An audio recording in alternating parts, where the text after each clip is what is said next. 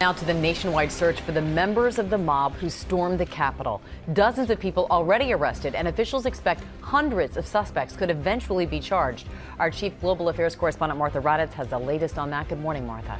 Good morning, Amy. The rioters converged on Washington from all over the country, and this morning, investigators from coast to coast are trying to track down as many as they can, working through thousands of images and tips.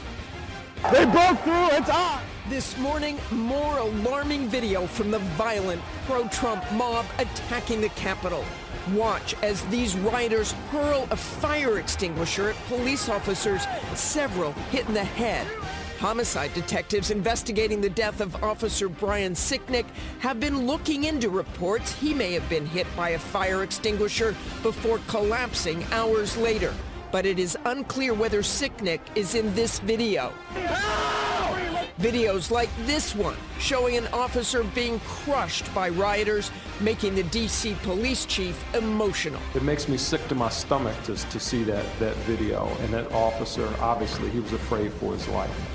Now, FBI field officers in all 50 states are combing through videos and images along with some 45,000 tips. I have talked to officers that said who have um, uh, done two tours in Iraq and said that this has, was was was more was scarier to them than their time in combat. The FBI urgently hunting for this man suspected of planting these two powerful pipe bombs in the RNC and DNC headquarters, releasing new photographs highlighting the suspect's distinctive backpack and shoes. Also asking for help identifying this man in this sickening image carrying a Confederate flag through the Capitol.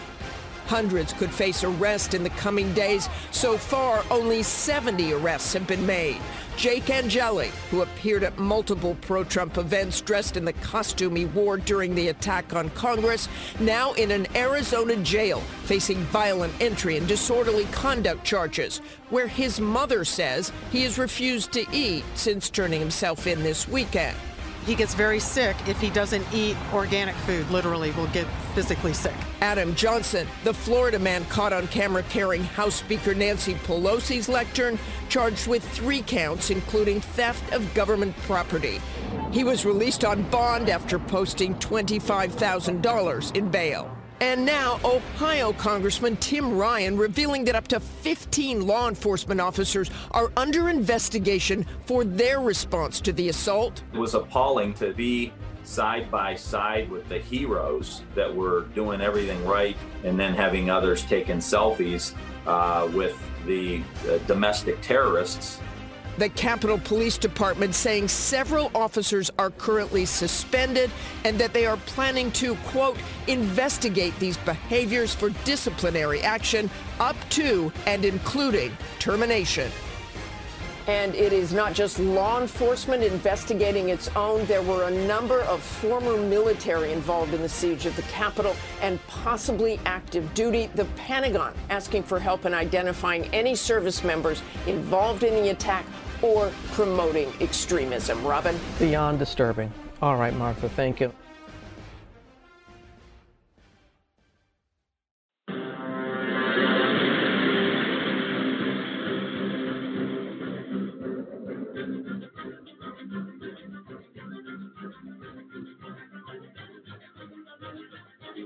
Ladies and gentlemen of America, this is AJC Radio where we bring the message of justice all around the world. Tonight we take a look the day democracy cried in our nation, January 6th and the insurrection. What does it mean? How did it happen? And how do we avoid that from ever happening again? This is AJC Radio. Hang on to your seat, folks. We take off right now.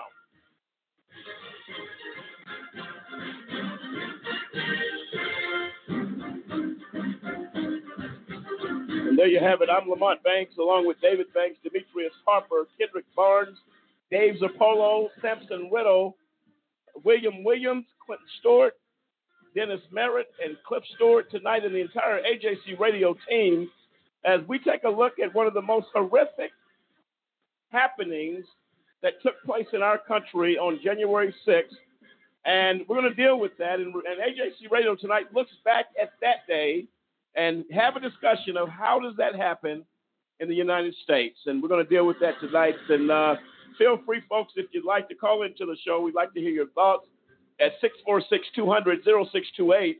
646 200 0628. And we're going to get into this conversation. William, uh, welcome back. And I'd like to give you an opportunity to chime in, if you will, on the importance of this conversation and exactly what are we looking at here and why is this discussion so critically important given that lives were lost on this very, very difficult day? Well, I think there's several things that need to we need to understand. And uh, first of all, let me say thanks to everybody. I'm glad to be back. But um, you know, the importance of and the significance of this event is that we need to understand what happened, the breakdown, the support, the security breaking down at the Capitol, those guards that actually let the, some of the rioters in. We've seen, seen that. I was watching a video uh, yesterday, actually. It had one of the Capitol police officers there, and he was describing himself as a big man, as black black man, African American man, six seven, and he was saying he watched his uh, fellow officers being threatened and beaten with with poles that had uh, Blue Lives Matter flags on it.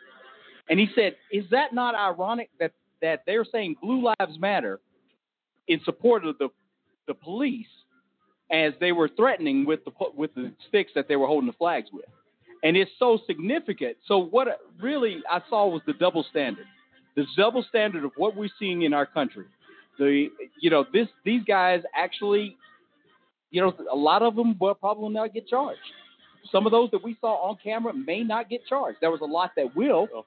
And some of them will get away with this.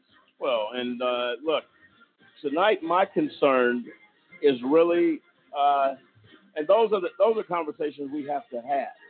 Uh, but the families, uh, the loved ones, the children of these officers, uh, and the people, the casualties here that took place is unacceptable. Mm-hmm. And I, I, began to take a look as I studied for this show today. The crowd was massive. I believe the number they gave was over 500,000 people ascended on Washington, D.C. Uh, of course, that many people, of course, didn't get in the Capitol, but they were stormed in a very, very violent way. And uh, we've always supported protests. You know, if you feel like something's happened that is, is unjust, uh, but to violently take the lives of individuals uh, and to threaten the lives of members of Congress, of any bystander uh, that may have been there. We know uh, uh Senator Raskin, his daughter was actually uh, on, the, on the, in the Capitol that day, and I'm going to let you hear from him momentarily with, with his emotional response to what happened here. Ladies and gentlemen, make no mistake about it. It doesn't matter what side of po- politics that you find yourself on. What happened on January 6th was a disgrace. And anybody that was involved with that has to be brought to justice, regardless of uh, your party affiliation. When lives are being lost and you have a mob of that magnitude, uh, it becomes one of the most dangerous situations that we've been in. David, your thoughts on that? Well, overall, I think that there's enough blame to go around uh, with uh, uh devolving rhetoric of the both the the Democrat and the Republican Party that has been proven divisive and has sowed a lot of discord in this country between those that live in the city, those that live in rural America. Um, and I'll, I'll, be getting into some of those things like that uh, where I've seen uh, division stoked by politicians. Uh, and then obviously President Trump, former President Trump now, uh, it's not a, a, reach to, given the, the prior rhetoric, to think that people are going to explode. It's it's been it's been burning and stewing for a long time. You see it on both sides. You see the uh, the Black Lives Matter, where you got uh, radical people doing things, and then on this side.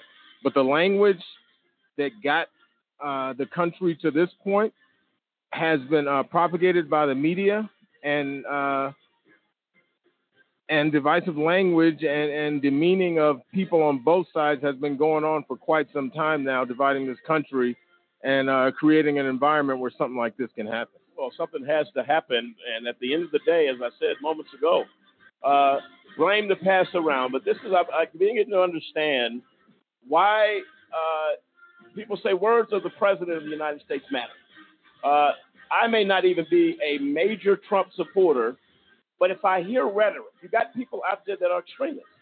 So if the president comes out and says something that could be perceived as an invitation to go do something, uh, that's why the language really, really matters coming from the uh, the president of the United States. No matter who's in office, I don't care if you're Democrat, Republican, whatever, you must be careful because people tend to think I'm going to do the president a favor. Let's go up here, and when you get unity and people become unified, regardless what that unification will bring, uh, you have situations just like this. We're going to get into that conversation. Uh, joining us before that time is going to be a Mr. Uh, Cornelius Bowser. He is also has actually done protests in Washington D.C. We're going to get his thoughts, his perception of what has happened. But I'm going to let those folks introduce themselves and go forward. But just so you know what's ahead, this conversation has to happen. What causes a mob of people in a, in a nation divided, as we've talked about on the last couple of weeks, ascend on the capital of the United States? Thus, the title, The Day Democracy Cried. And what was that for? It was really clear to bring havoc to a nation that was already divided. We're going to deal with all of that on the other side of the break. This is AJC Radio. We'll be right back. She's coined a new term for the times we're living in. Brace for it, parents of America. Alternative facts. Alternative facts. Oh, what? Alternative facts? Lies and fibs. Also known as stereotypes or false narratives. It's like saying Black history began with slavery. That's offensive. Or that we'll never see another Black president in our lifetime. What about me? This Black History Month, we're focusing on the facts, not alternative facts. Indisputable. Truth. Real. Black girl magic is real. Black boy joy is real. Black wealth is real. Black beauty is real. Black support is real. Black excellence is real. It's real. Black love, that's real. Black lives are real. I'm real. Black history didn't begin with slavery, and it doesn't end with the Obamas, whom we love and miss. No, like, really, we really miss you. Facts.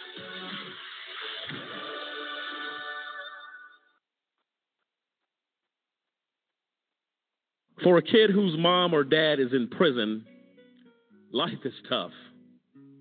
Now, add a wrongful conviction to that, life just got a little bit tougher. Trying to explain to friends why mom or dad is not at the school play or at the ball game is something that no kid should they ever be faced with, especially if mom or dad is innocent. Ladies and gentlemen, get involved today to stop the epidemic of wrongful convictions. By remembering a just cause with a monthly, annual, or one time donation, you can help in the fight against wrongful convictions. Call a just cause today 1 855 529 4252. We seek justice for the children as they go to bed at night and mom's not there, dad's not in the other room to make them feel safe. Not because dad or mom did anything wrong, because justice could not be found. Join us for the children, for they truly are our future. A BART police officer who shot and killed a man. When I first saw the Oscar Grant footage, like a lot of people here in Oakland, I was outraged. As soon as I heard about it and I went online and I seen what had happened, tears came down my eyes. It was something that was very alarming as a police officer and as a citizen of Oakland. It was like such a blatant murder. You have a city in trauma. Anyone that's seen that and looks at it is in trauma. My hope is that people will express their concern with police brutality, but they will do so in constructive ways that don't include violence. We cannot perpetrate this cycle of harm and violence in this community. Because we do have to live here and they terrorize the city and it's only going to make it worse for us. They killed our young black. You can protest, you can try to make a change, but there is a positive way you can do it. And make sure we let the police know and that we're aware that stuff ain't right out here. We're trying to fix it. In a way that is about using your voice for justice. And making Oakland a safer place for everyone to live and get along as one. Violence is not just violence is not justice. Violence is not justice. Violence is not justice.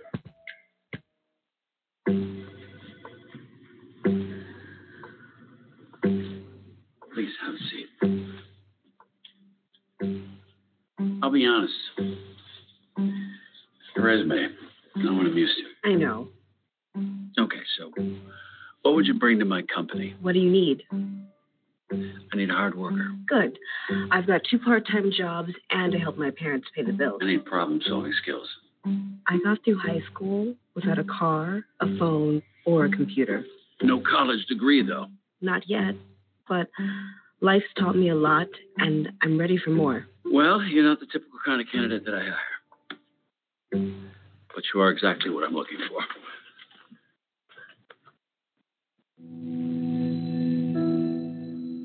Your company could be missing out on the candidates it needs most. Learn how to find, cultivate, and train a great pool of untapped talent at gradsoflife.org. I wanted to be in the military since I was since I was a kid. I served in the United States Air Force. I served a total of 16 years. I was deployed uh, 13 times. On my second deployment, four bombs hit my vehicle. And at 19 years old, that's the first time I ever saw somebody die. Coming back, I was raging. I started having pretty horrible nightmares. I would wake up in the middle of the night, sweats. I started drinking a lot. I felt worthless. I guess I never recognized it in myself. Eventually, one day, I just walked into the VA hospital and said I'd like to see somebody. Don't suffer alone. You got to find that link with somebody it'll make you let it go. It all starts with going to the VA. There's a whole community of veterans that just want to help you out. It's for the guys who couldn't come back, so you owe it to them to live well because they're not here with their families.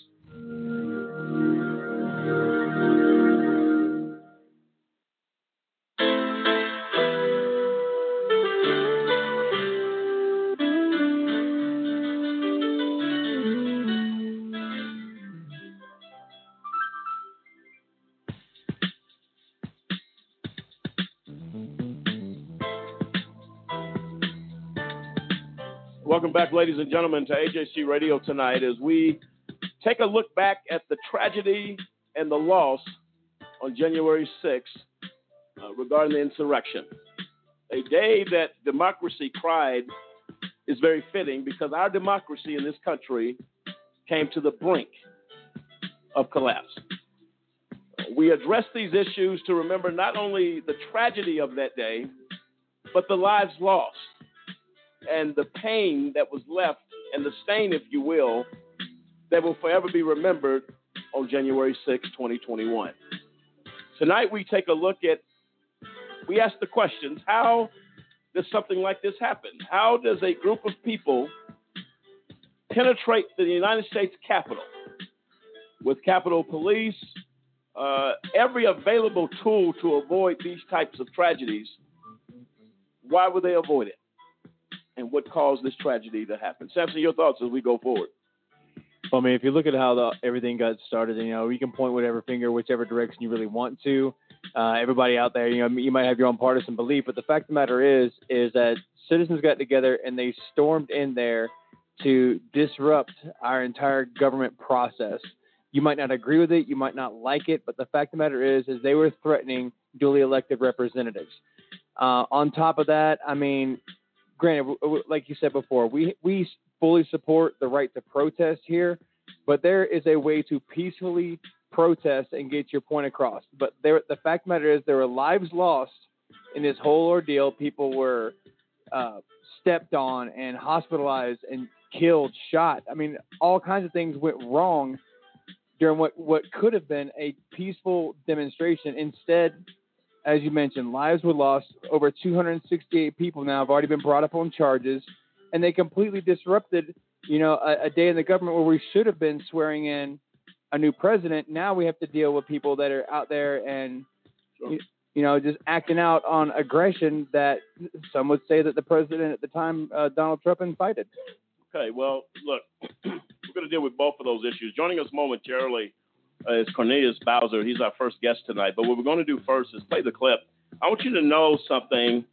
I, I remember sitting down watching Senator Raskin become very emotional as his little girl was um, at the Capitol that day.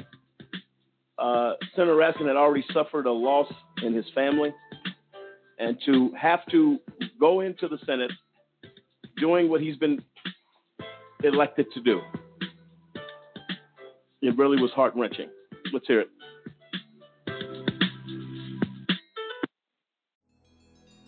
My youngest daughter, Tabitha, was there with me on Wednesday, January 6th. It was the day after we buried her brother, our son Tommy, the saddest day of our lives. Also, there was my son in law, Hank, who's married to our oldest daughter, Hannah, and I, I consider him a son too. And then there was a sound I will never forget the sound of pounding on the door like a battering ram. The most haunting sound I ever heard, and I will never forget it. My chief of staff, Julie Tagen, was with Tabitha and Hank locked and barricaded in that office. The kids hiding under the desk, placing what they thought were their final texts and whispered phone calls to say their goodbyes. They thought they were going to die. I hugged them and I apologized and I told my daughter Tabitha,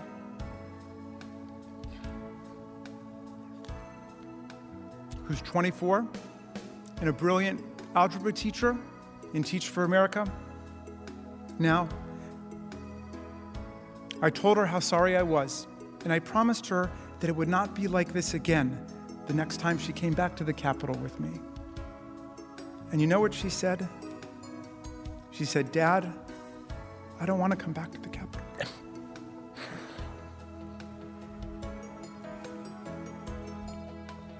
of all the terrible, brutal things I saw and I heard on that day, and since then, that one hit me the hardest. That and watching someone use an American flagpole, the flag still on it, to spear and pummel one of our police officers ruthlessly, mercilessly, tortured by a pole with a flag on it that he was defending with his very life. People died that day. Officers ended up with head damage and brain damage. People's eyes were gouged. An officer had a heart attack. An officer lost three fingers that day. Two officers have taken their own lives. Senators, this cannot be our future. This cannot be the future of America. We cannot have presidents inciting and mobilizing mob violence against our government and our institutions because they refuse to accept the will of the people under the Constitution of the United States.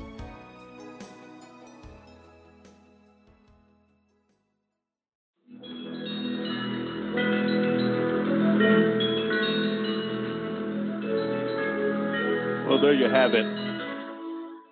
Heart wrenching as Senator Raskin began to tell the story of that day. And again, as Sampson alluded to, regardless of what side of politics you find yourself, one thing is we have one common thing uh, that we, we relate to each other.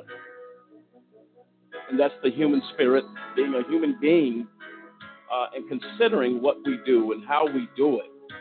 This is why the tragedy struck the heart of this nation. Uh, and we're going to get to that. Right now, before we go any further, I would like to introduce our guest, Cornelius Bowser. And we are very, very uh, uh, honored, really, uh, Mr. Bowser, to have you. Are you with us? Yes, I am. Yes. Thank you so much, Mr. Thank you Bowser, for for joining. You're very, very welcome. Uh, and we are, as you can tell, the emotions here run very high on this issue. Uh, Mm-hmm. And we are looking forward to your perspective. From what you've heard thus far, uh, go ahead and give us your thoughts, but introduce, introduce yourself first to our listeners uh, and why this topic tonight is something that's very important. Yes. Um, of course, I'm Cornelius Bowser. I'm pastor Chair of Charity Apostolic Church in San Diego and also program director of Shaphat Outreach, a community outreach program. And um, yes, of course, this issue is very important because it it, um, it it it aims at the very heart of what we're supposed to stand for. I kind of see this as a coup d'état. You know, it was, it was a uprising to overthrow the government, the way I see it, and at bare minimum to prevent the peaceful transfer of power. And I believe that you know what we saw, especially uh, uh, with the white supremacy, white nationalism, uh, it blew the it blew the lid off, right? As, as far as what we normally see and how we see protests. I, I don't see this really as a protest. This was like, uh, as I mentioned, a coup d'état, and it sets a double standard, right? I, I was in 2017. I was in Washington D.C. as you know uh, at a protest in regards to immigration and things like that, and dealing with DACA and got arrested on, on the steps, the same steps that those individuals were on. But our protests were peaceful. It was a peaceful protest. When they came, well, you know, we refused to move from the steps and they arrested us. And it was simple as that. But what I saw there, uh, is uh, to a certain degree, it seemed like, you know, the doors were open wide open for them to come and do what they were doing. I didn't see anyone getting arrested at that moment in time of what I saw on the TV. And what really kind of uh, stands out to me when I when I look at what happened there is the significant number of police that were uh, involved. I think, uh, you know, every time we turn around in the media, we're hearing about another officer that either is being investigated or was arrested for being involved in this. And these are the people that were supposed to be upholding law, but they were breaking the law. Uh, Right. The officer that the, the officer that uh, got killed, the Capitol Police officer. One of the things I always look at is when he got killed. I, I looked here in San Diego at the uh, uh, San Diego Police Officer Association and the San Diego Police Department as far as what their response would be, and it was pretty quiet in regards to this officer. No one was offering condolences to the family or anything, and I wonder why. And and then I found out that you know the largest police organization, I believe it's called the Fraternal Order of Police, actually endorsed Trump in 2020, and and that's you know we have to understand that a lot of this is tied into how our, our communities are policed and how they view us when we talk about white supremacy and um, uh, uh, the oppression of, of black people specifically, and generally, you know, people of color, but black folks are impacted the most when you look at that. And I, I, um, I was looking at a study that they were talking about in, in regards to 2020 that the Department of Homeland Security had issued a, uh threat assessment, and one of the things that they were outlining is that white supremacy is uh, is a, is the most persistent and lethal threat in, in our country. But yet, you know, uh, there was nothing done, and there was no resource redirected uh, to confront this threat. And so, for the most part, when we see the double standard of how if if if if black folks and brown folks and uh, was talking about going to the Capitol and all the language that was used on, on social media about guns, about overthrowing the government, and different things like that. Uh, for sure, that that well, I believe they talking about thirty million dollars fence that probably would have been thrown up before they got there, and for sure the National Police would have been there.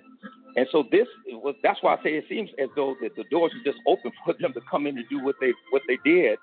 And to my understanding, about 35 uh, Capitol Police is also being investigated. So what kind of when I look back and look at this now, you know, not realizing back then when I saw it unfolding and looking at it now, it, it, it really amazes me of how law enforcement was deeply involved in this. Police officers, whether they were active or whether they were retired or former, and even military and so on. And you look at groups that that's already been in the eye of, of police, like uh, the Oath Keepers and Three Percenters, the Proud Boys, KKK, neo Nazis. All these different groups are most definitely throughout the country has been a threat and and of violence, right? And and uh, when you talk about the political or domestic uh, terrorism, extremism, uh, that's what these people represent. And Well- you know, it just seems like they they were allowed to do that. Well, I Come think the and, problem and, is- and commit violence. No, no, no. I, I agree with that, and I think that one of the problems you have here, uh, no one penetrates the United States Capitol that easy without there's been some inside help. There's no way. Uh, Cliff, you That's and right. I have you and I have been to Washington D.C. quite a few times, and when I tell you security, it, it's just it's over the top. The, the the precautions that are taken. I think what's troubling Yes. to the American people. Cliff, let me get your thoughts on that. Uh, we were down Okay. there uh, on and, Cliff. We were down there quite a few times. Security was tight every time we went. There was not even a Mm-hmm. threat of any type of thing. Cliff, explain to our listeners the, the difference between what happened here and how that some people had to be on the inside with helping this out. Yeah, because when you go to that Capitol building and um, you know, Mr. Bowser, I don't know if you've ever been there, but there is a process wh- where they showed uh, in the rotunda where the people were at. I mean, that's that's the visitors spot where they showed Mhm. where the people were sitting in Nancy Pelosi's uh, uh, at Nancy Pelosi's Right. desk, the Speaker of the House, where they showed where they were in um, uh, Congressman uh, Clyburn's office and where they were sitting in Vice President Pence's chair. These are areas that are highly, I mean, the security there is just beyond, oh, we got in the building and then we ran up there. I mean, you have to be on the, you have to be in one of the, uh, one of the other buildings. You go through the through the uh, Sergeant of Arms. He gives you a pass to even get in that area in the Capitol building.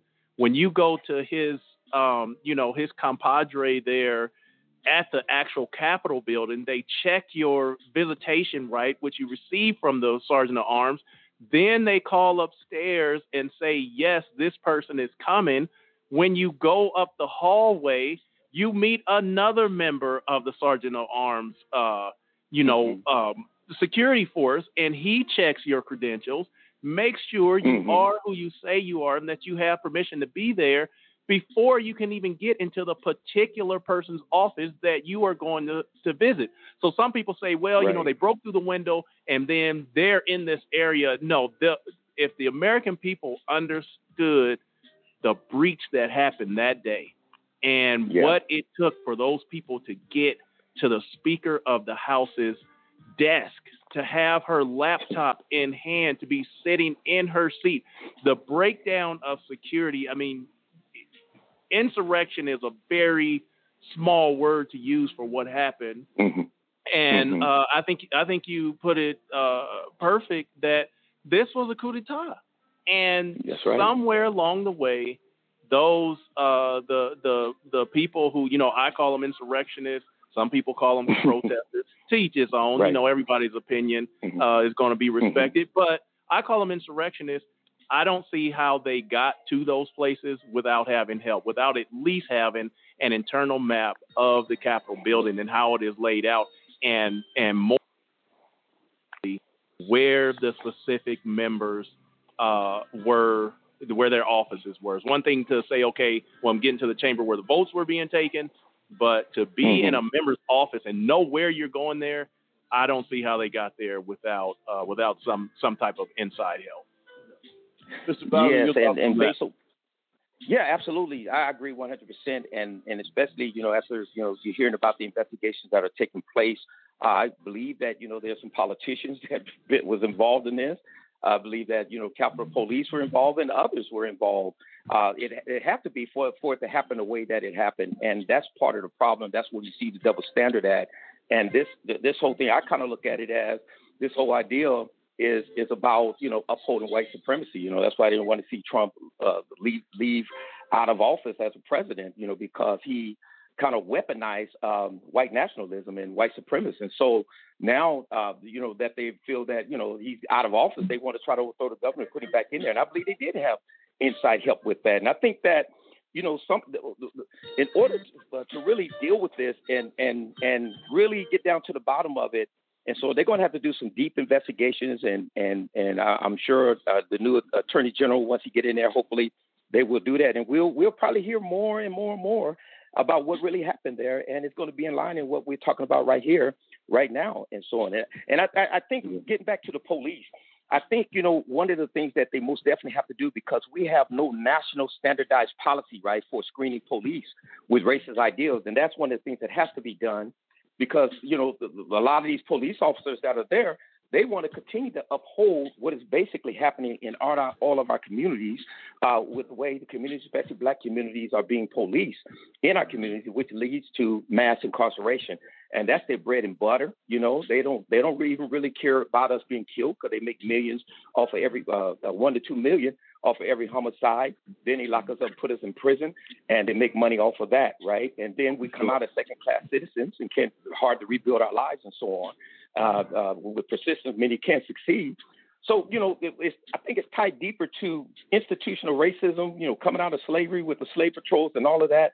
You kind of saw that with the paramilitary folks and what they were trying to do and, uh, and how they uh, really had leadway, right, uh, on social media and then going there and doing what they're doing. And that's why they all now trying to say Trump, they did it because Trump told them to. Well, look, and I agree with that, uh, Mr. Bowser. This is my thought at the end of the day, uh, whatever involvement uh, or statements uh, made by President Trump, and by any means, this is by no means a defense of, of, of former President Trump, but it is this. Right. At every protest, and, I, am sure you'll you'll agree with this this fact. Mm-hmm. No matter where you go in protesting, there are always a group of people, say, that are violent that show up mm-hmm. that are there to the young lady that got killed and hit by the car. Uh, I believe I believe that was South Carolina, North Carolina, uh, yeah, where they yeah, had the uh, protest. yes. It was in Charleston, and you had peaceful protesters out there. But then you had this guy get in his car and ran through a mob of people, killing that young lady, taking her life. So at the end of the day, there has to be, and I don't know if this is even a real thing, but I'll say it anyway. Maybe we need to Mm-hmm. have protest reform. How do we do this? and how are people listening? Uh, not only the protesters, but the law enforcement that's out there to maintain the peace. Maybe we need to take a look at that because I think a lot of innocent people are harmed at peaceful Mhm. protest. You said you was arrested. You were peacefully protested. Uh, Right. So I think we have the right to protest. We have the right to say we don't agree. Uh, I, Mm-hmm. You know, me and my, me and my brother were talking before, and, and, and we made the, he made a good point. If Mm-hmm.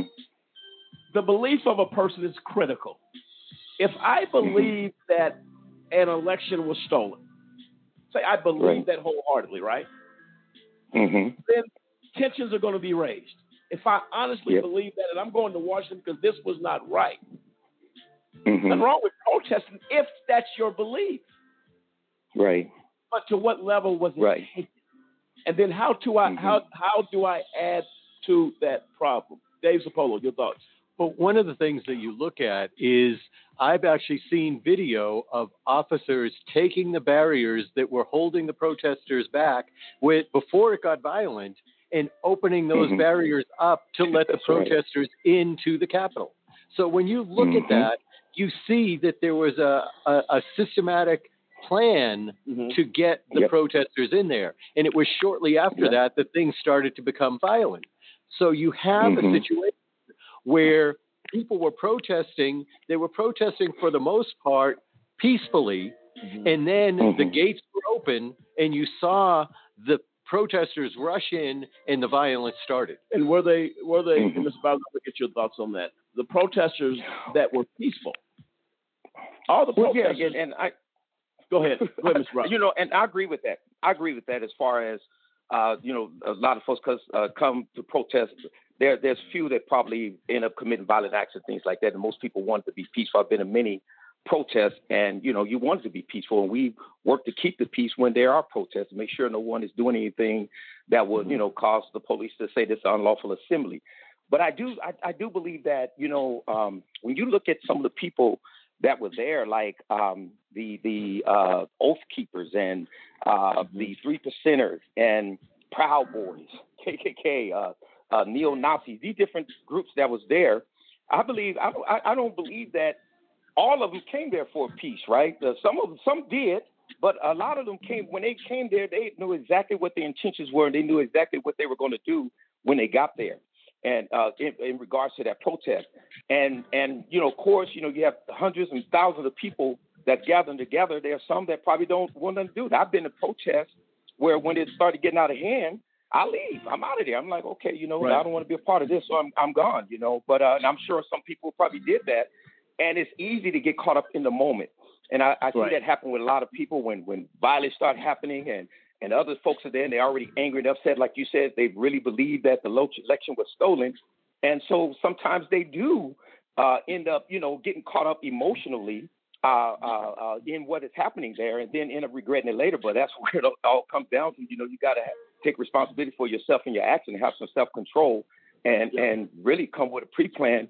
Uh, a pre-plan before you go there to know that like, hey, let's get out of hand. I'm out of there. You know, at least that's my thinking. Anytime I go to any protest or anything, I'm not going to participate in anything when it comes to violence. Once once it becomes violent, then I'm out of there. I'll try to stop it and try to work to uh, uh, get people to calm down. If that doesn't work, then I then I got to get out of there, especially if it's declared unlawful assembly.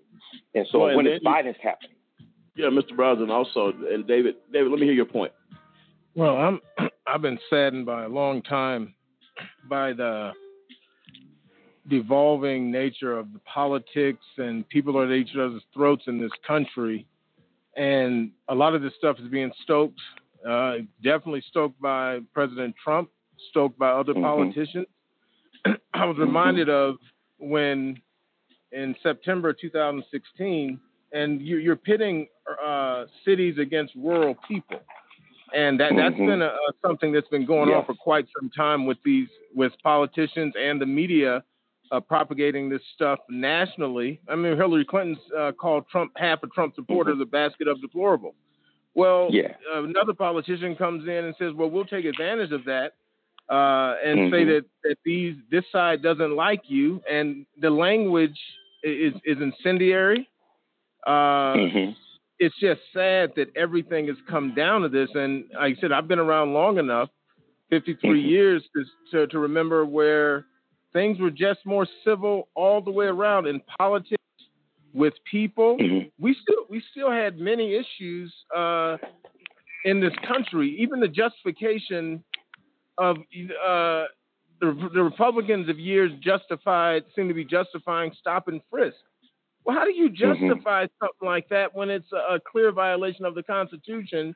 For ends justifies Mhm. the means that we need to try to remove guns off the street. Well, you're you're racial profiling somebody and just stopping them while they're walking Right. down the street and frisking them. And then again, this stuff is propagated through the media that stop and frisk reduce crime. Yep. So that's the same type of thing that got blacks mass incarcerated and, and the same culture that is that is uh, responsible for black men being killed in the streets by police officers. That's right. And That's so right. it's just sad that where this country is and some of these justifications, you can't justify this stuff. You can't justify what happened at the Capitol. You can't justify right. the loss of life. And and they all like to That's tout right. Martin Luther King Jr. talking about Martin Luther King peacefully protested.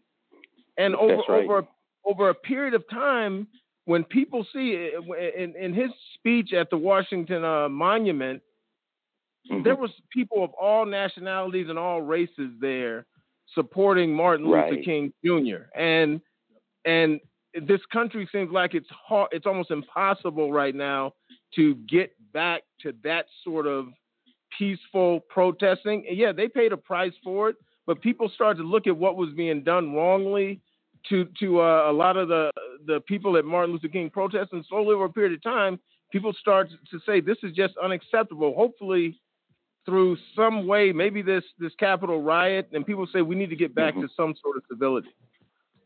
Mhm. Right, and, and and you know, and and I I, I agree, and I just want to uh, step back a minute and go back to when we was talking about like reforming protests. Uh, Yeah. you, you made me think of something when, especially when you talk about the stop and frisk, is that you know whenever we make laws, most of the time uh, white privilege gives them privilege, right? And so therefore laws are not enforced on them, but it's enforced on especially the black community. And you know, even when you go back to, I believe it was what in the in the '60s with the uh, the uh, the Terry versus um, United States or whatever it was when when uh, Right. the Terry law, which uh, leads to the, the stop and frisk and so on. And so even when when you go back, that I think it was 1968. even when you go back there, back to that law, it was the Supreme Court that ruled, then the Whren law, which um, uh, they, they ruled on in I think 1996, which uh, led to pretext stops. So now you got you can you can stop and search me on on suspicion, reasonable suspicion, and now you can pull my car, car over because you say I got a tail light out, but you really stopped me to investigate because you saw that I was a black person and you automatically think because I'm black and I live in this community that I'm dangerous. I might be selling drugs. I might be uh, uh, into some type of criminal criminal activity. So now you're stopping me. So you stop hundreds and hundreds and hundreds of, of folks, and then that then you know, of course, every now and then you might get arrested somewhere, but it really doesn't justify that no. that stop and frisk. And so one of the things that we know when we talk about the reforming protests, or even when you talk about making laws, I, I kind of cringe and get a little nervous when we start talking about that because we know that the laws that they that you make to protect us, right? You know, that a protest get violent, you laws there to protect to prevent that but what end up you being used against us, you know, and, no. and, we know there's numerous of people that has been indicted on on things that they had nothing to do with, but simply because they were there or associated with someone, and they get indicted on, on cases, right? So, and they enforce it clearly on black folks, and, and we see that by the prison population and uh, the way to, uh, and the, the, the data that comes in on stopping black people versus white people, we know that they are not enforcing these laws on white folks, but they're, they're enforcing them on black people. So when we talk about stop and frisk, talk about pretext stops, and all those type of things, the laws being enforced on us. Whenever we talk about laws, it's always going to be used negatively against blacks. No, without question, David. And that's why, and they say, why are people rioting? Well, these are reasons you mm-hmm. continue to do these exactly. sorts of things, and then it gets stoked up on the other side. So you got people mm-hmm. pitted against each other. They're up there thinking yep. the election was stolen in Washington. They're angry. There are people that are upset, and like you said, they get caught up in, in the moment and all the passion that's going on there, and it's easy mm-hmm. to, to, to to get uh, drawn into something like that. It's just it's really a sad Absolutely. thing what's going on on both sides of the aisle these these, these days. Absolutely. I think Absolutely. major and, and, and Mr. Bowser, I think, and I'm going to come back to you here. We're going to take a quick break. Uh-huh. Get you, and so okay. hold that thought as we come back. But I will say this and going to the break.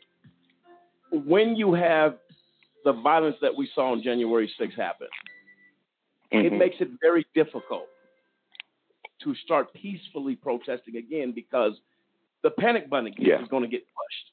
And then you got people right. panicking and more body bags get filled at peaceful protests. This is a pattern of behavior that makes it even more dangerous for those that have a right mm-hmm. under the Constitution mm-hmm. to protest. You have that right. So That's when right. you have something in the violence like January 6th was, what is that? Mm-hmm. Because you know what? Injustice is going to happen again. We may see another That's George right. Floyd again, a Breonna Taylor yeah. again. Mm-hmm. Who will hit the streets Absolutely. and say, I will exercise my right? And what officers, as a result of Mhm. what they saw and the, the lives that have been lost, the Capitol Hill Police. We're going to get into that. We're going to get into the officers. Uh, I believe an officer committed suicide as a result of this. We're going to get into all of that. Mr. Bowser, hang tight. We're going to bring you back. Ladies and gentlemen, this is AJC Radio, where tonight we deal with the day democracy cried on our nation's calendar will never be forgotten. January 6th, 2021. We'll be right back. This is AJC Radio.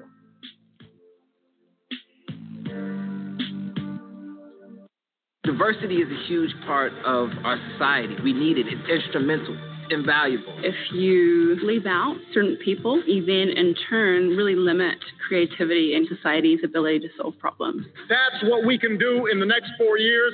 Our world is not singular. There are so many voices and experiences that deserve to be heard and expressed. Diversity is really the key to life. Without diversity, life becomes stagnant. It acknowledges and values the importance of everyone, which makes us as a country even better. Martin Luther King, he had a dream. It was for everybody to be united. To stand up for freedom together. Without diversity, there's no progress. And that's what Black history is. Black history. More than a month. Do you know anyone who's been sent to prison who's innocent? The United States is experiencing record numbers of exonerations in cases where people were wrongfully convicted of crimes they did not commit. If you believe that no one should be sent to prison for crimes they didn't commit, there is something that you can do today. By remembering a just cause with a monthly, annual, or one time donation, you can help in the fight against wrongful convictions. Call a just cause at 855 529 4252 or visit a-justcause.com and click the donate button. A Just Cause is a 501c3. Wrongful convictions are wrong. Let's be the voice of those who can't speak from behind the wall.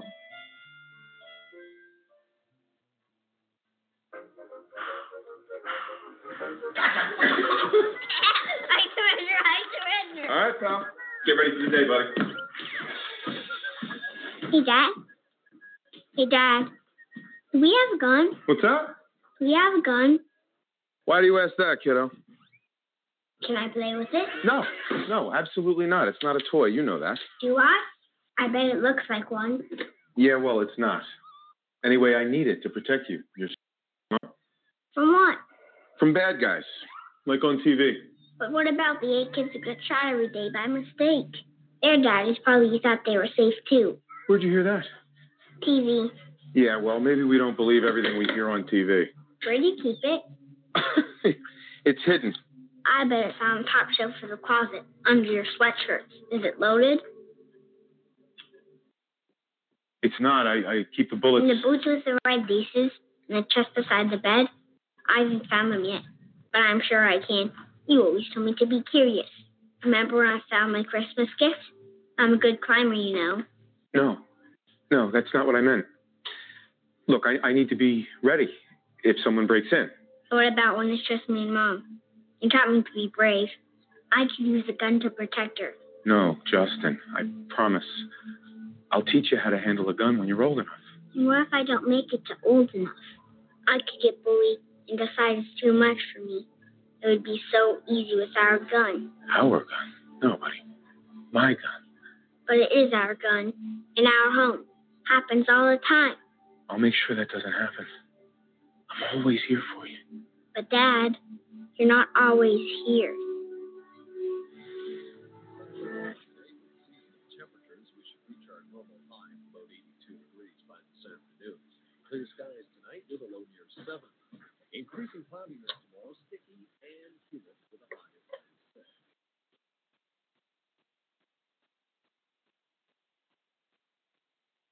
Meeting a teen girl online is actually pretty easy. You can go into any chat room and just start talking. Most of the girls are usually so insecure and desperate for attention. Attention from older guys is totally flattering. They're so much more mature and understanding than the guys my age. Age actually works to my advantage. They like to brag to their friends that they're dating an older guy, so I just play along and pretend I'm really interested. Interested in the same things I am. You can talk forever and really get to know someone without worrying about looks or whatever.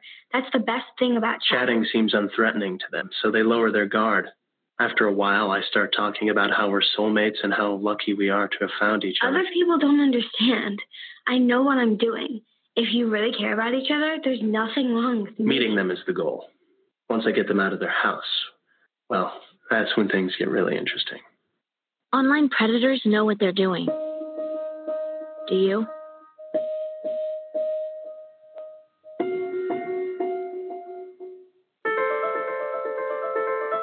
There's a lot of mud when it rains here, and it makes it really hard to find food. There are car bumps every day. My mom worries about me when I go out. Every time I hear the alarm bell go off in school, I think it's an air raid. Sometimes I have nightmares about it. A lot of houses in our neighborhood have been destroyed. I like to close my ears and sing songs whenever the bombs come close. My dad says we have to leave, which makes me scared. I'm worried our new neighbors won't like us. What if they don't understand our religion? Because we don't speak the language, it might be hard for me to make friends. But I know it's all going to be okay. It's all going to be worth it. I just want my family to be safe. But these are not my words. These are not my words. These are not my words.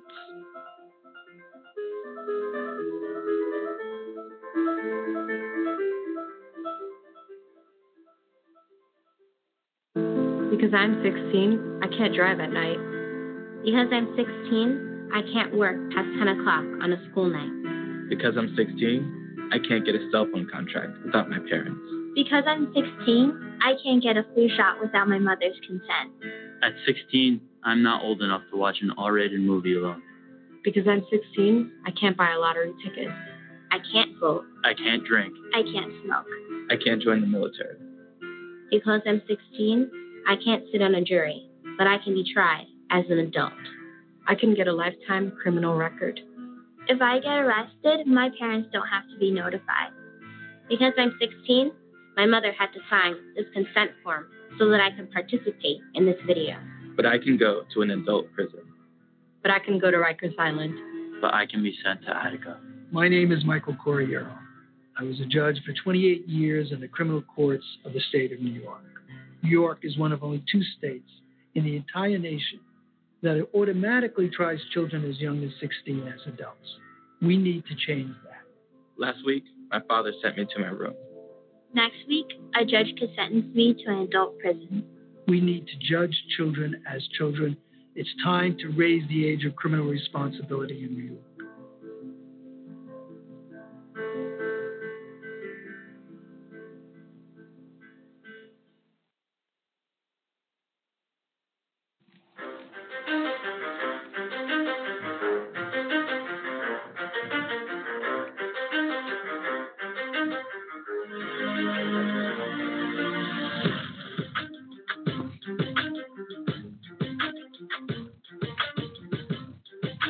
Back, ladies and gentlemen, to AJC Radio tonight as we have really gone down the road and looking back the day democracy cried on January 6, 2021. You may ask yourself the question what exactly does that mean? The day that democracy in this nation was really at the on the brink, if you will, of collapsing.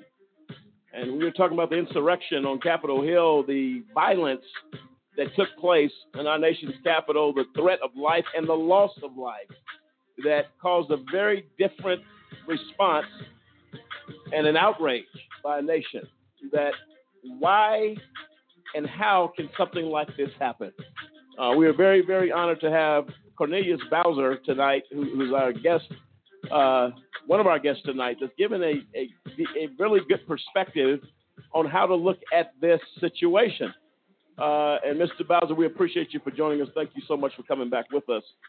Um, yes, and thank you for having me. Appreciate it. You're very welcome for that, sir. And, and I think some of our co-hosts actually uh, may have want to add into this conversation, really on, on what you've said thus Mm-hmm. far, and this this discussion, which I think is really good. William, go ahead. Mr. Bowser, I, I was just curious. Before we went to break, you know, you had mentioned that you'd been involved in some protests. I was just curious. Mhm. I, we seen this past year where there was, I think there was people that were bad actors. You know, you saw them and we heard about them on the news. I wanted to get your take on that. What basically what you've seen and and how some of those bad actors may have taken a peaceful protest and turned it really violent. Well, yeah, absolutely. Especially during the uh, what we call the Black Lives Matter protests uh, here. You know, I, I know it's throughout the nation, but here in San Diego, there was a lot of protests also, and there were some folks that were coming in, and we believe that um, you know not all of them, but a lot of them were white folks that were supposed to be allies with you know um, the protesters and Black Lives Matter and so on. You know, they actually came equipped, burning buildings down, um, uh, trying to commit violence against the police and things like that.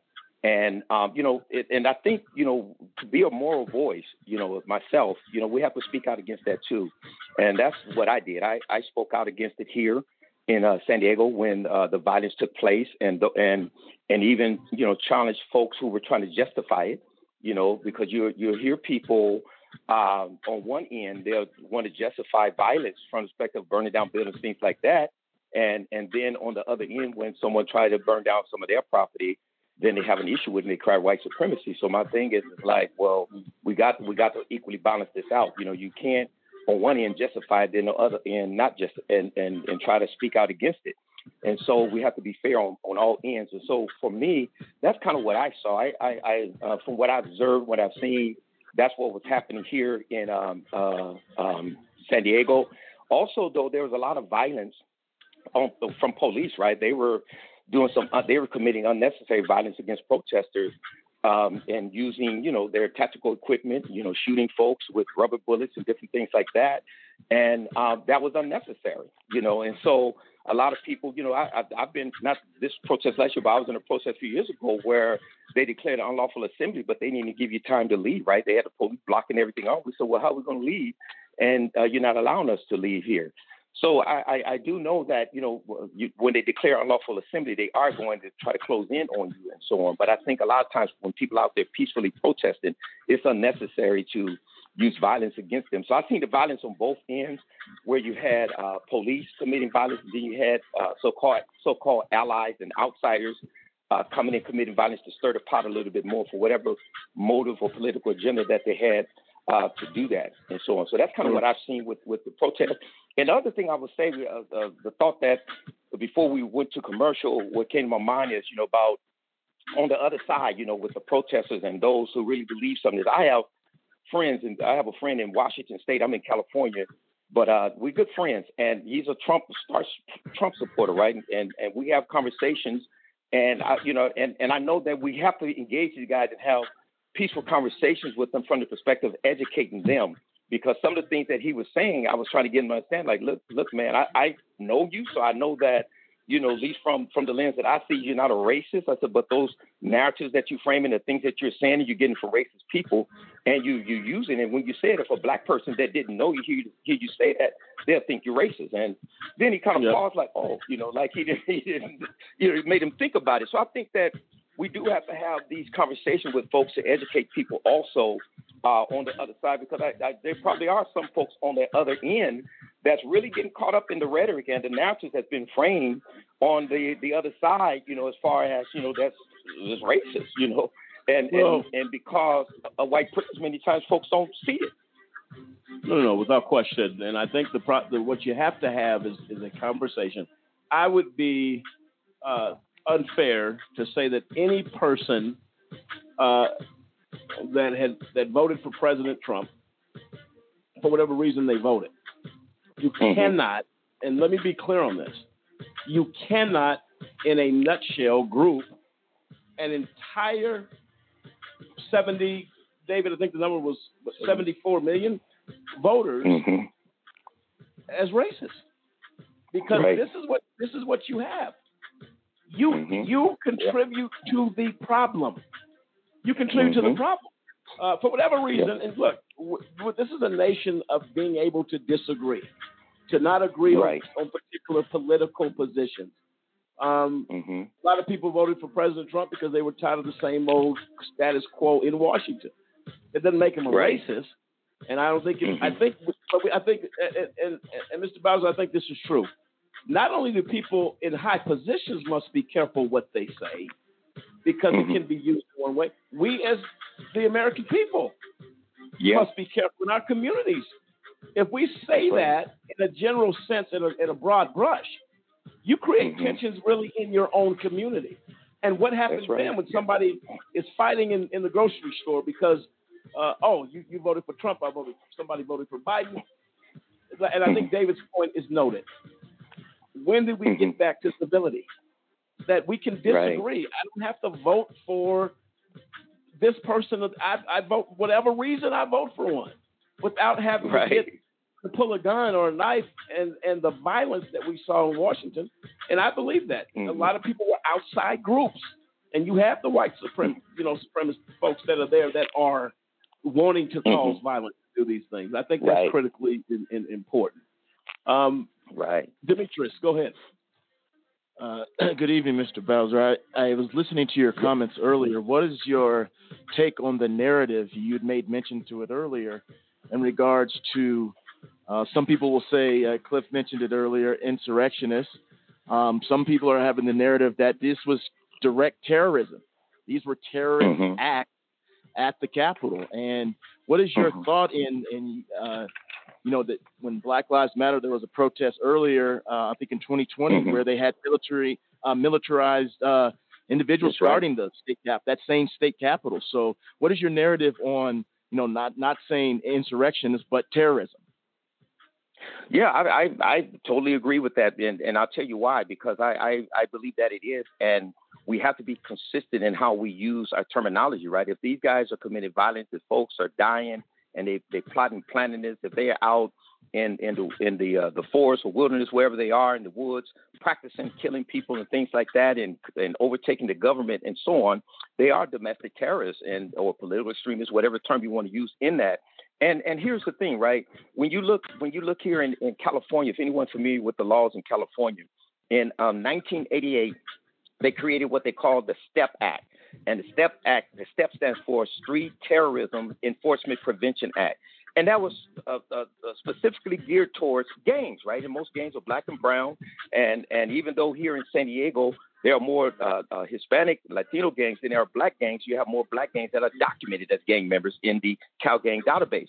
And so, but this is they they they uh, um, uh, classified them as terrorists, right? Uh, for for the, for the things that are happening in the streets, even if this individual never committed any violence or anything, once they labeled as a gang member, they labeled as street terrorists. And so, it's I, I believe it's the same thing. It has to be violence all the way around, right? And and we have to call it what it is. And I think like what we see with the with uh, white extremism or white supremacy and white nationalism and and calling them terrorists, that really is terrorism, domestic terrorism. When you when you look at it, what they done, they even found bombs down uh, uh, uh, Yep. uh, uh, within body capital and so on. And so that was terrorism. Now maybe I know like and, and I, I agree we do have to be careful and not to sweep everybody, brush everybody with a broad brush because, you know, there, there are folks that probably legitimately believe, you know, that the election was stolen and came there to peacefully protest, right? And and and there's a possibility. So we can't label everybody everyone like that. But those folks that were captured on video and taking pictures and posting on social media and in, in inside breaking windows and kicking down doors and uh, looking for somebody telling me you're going to hang them or kill them and calling using racial slurs, that's hate terrorism and uh, uh, domestic violence, right? And and and, I, and it has to be labeled as such. And that's why I use the term coup d'état because they they were actually trying to use violence to overtake uh, the government, or at the very minimum to prevent a peaceful transfer of power, which uh, it still ended up happening, uh, and they didn't stop. So yes, uh, I, I I I don't see no problem with using the term terrorism. Cliff? Or terrorist. Yeah, and I was uh I was in LA when they came up with the STEP Act. You know, I was a teenager then. Yeah. That's when they called us uh super predators, you know, Mhm. street terrorists. And they gave us all kind of uh, you know, tags so that when they come to pick us up, they could treat us whatever way that they wanted. And then you look That's at right. today, you look you look at these groups that are actual actual terrorists in uh in America that the U.S. government, uh, whether it's politicians, whether it's the will of the uh, majority of the people, they will not Mhm. tag them as terrorists. You look at militiamen, you look at the Proud Boys, you look at the Five Mm-hmm. Percenters, you look at all these groups that have committed Mhm. act, actual acts of terrorism, and they will Right. not put a tag on it, but they can call young black and brown boys super predators, Mm-hmm. terrorists that at eight at 13 years old we are the we are the biggest threat against the not just LA County, not just the Mhm. cities that we were in, but the biggest threat against national security are 13 year old black and brown boys. We can get that tag. But the people Right, who absolutely. broke into the Capitol building, the people who marched through with a Confederate flag for the first time in U.S. history, a Confederate Mhm. flag breaches the inside of the U.S. Capitol building, just basically tearing down a hundred years of of the fight for civil rights. And Mhm. those people cannot be deemed as terrorism. You look at you look at the the lack of accountability, the I don't even know what you you would call it, but the fact that they will not um, put the same tag on people, whether they're of different color, whether whether it's uh, politically motivated because of the votes that these groups will bring in, but something has to Mhm. be something has to be changed, or these type of acts uh, will will will never uh, be suspended. I mean, if you allow these people who, um, you know, the insurrectionists at the Capitol, if you Mhm. allow them to force a, a coup d'état and kill law enforcement officers Yeah. and get away with it, and don't just you know bring it to justice, then what are we looking at? And and you know, it's been Right. said by a lot of people, whether black, white, or whoever, that had that been Black Lives Matter that that did Mhm. these same types of things, that uh, there would have been a massacre of at the Capitol of the of the so-called quote unquote protesters. And um, Mm-hmm. yeah, it is it's troubling, it's scary, and we have got to come up with some type of ideas to combat these things. Well, something uh, Yeah. something definitely has to happen, Mr. Bowser. Um, Mhm. Let's make make no mistake about it. Those uh, people that penetrated the Capitol had weapons. They came to kill. Again, never seen in the history of this country ever. That's Uh, right. That's right. Never seen. it. That's why attention must be given to it. Discussion Mhm. must happen because it has never Yes. been done, and I think that was the earthquake effect, if you will, of this action. Mhm. And it's, I believe, That's right. Not only the nation, the world. It was like, what is Mhm. going on in the United States? You and here's the here's Right. the, here's the point. I'm going to play a clip again. I played it earlier, but I want you to hear it. I'm going to get your thoughts on Okay. it. Sen- Senator Raskin, I, I could not help but get tears in my eyes when he Mhm. began to explain his daughter, who was on the at the Capitol that day. Wow. Yeah. Life could have been taken, and this is the part. I'm going to let him tell it so you guys can hear it. Let's play that clip, Mr. Bowser. We want to get your thoughts on the other side of the break. I'm, uh, excuse me, the other Okay, side of this okay. clip. Yes. Okay. My youngest daughter, Tabitha, was there with me on Wednesday, January 6th. It was the day after we buried her brother, our son Tommy, the saddest day of our lives. Also, there was my son in law, Hank, who's married to our oldest daughter, Hannah, and I, I consider him a son too. And then there was a sound I will never forget the sound of pounding on the door like a battering ram. The most haunting sound I ever heard, and I will never forget it. My chief of staff, Julie Tagen, was with Tabitha and Hank locked and barricaded in that office.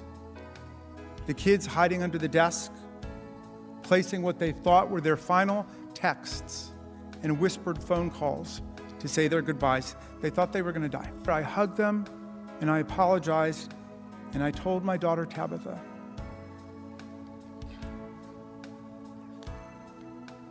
who's 24 and a brilliant algebra teacher in Teach for America.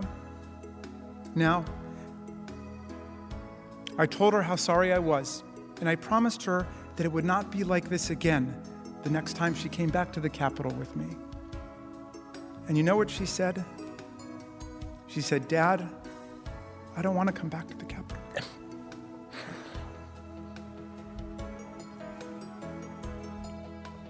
of all the terrible, brutal things I saw and I heard on that day,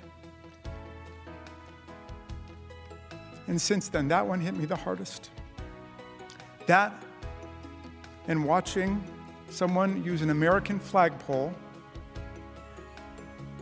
the flag still on it, to spear and pummel one of our police officers ruthlessly, mercilessly, tortured by a pole with a flag on it that he was defending with his very life. People died that day. Officers ended up with head damage and brain damage. People's eyes were gouged. An officer had a heart attack. An officer lost three fingers that day. Two officers have taken their own lives. Senators, this cannot be our future. This cannot be the future of America. We cannot have presidents inciting and mobilizing mob violence against our government and our institutions because they refuse to accept the will of the people under the Constitution of the United States.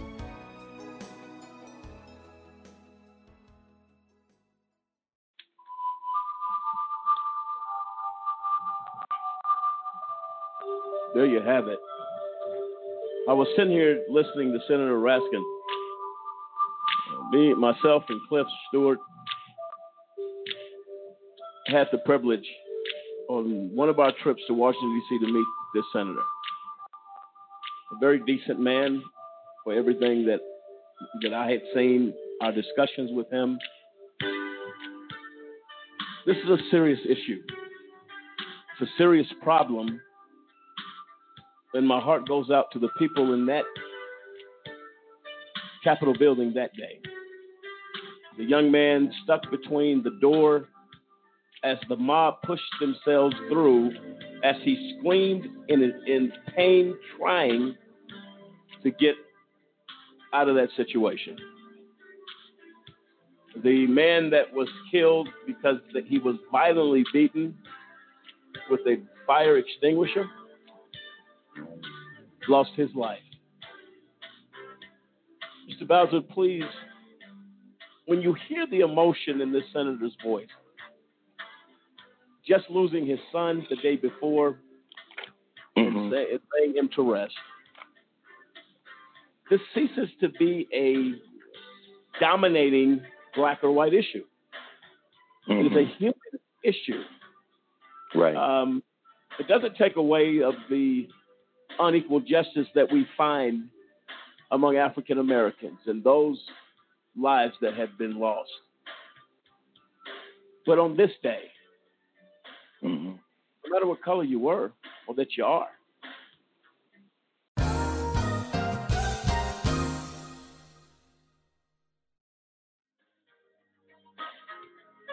Mr. Bowser, are you there?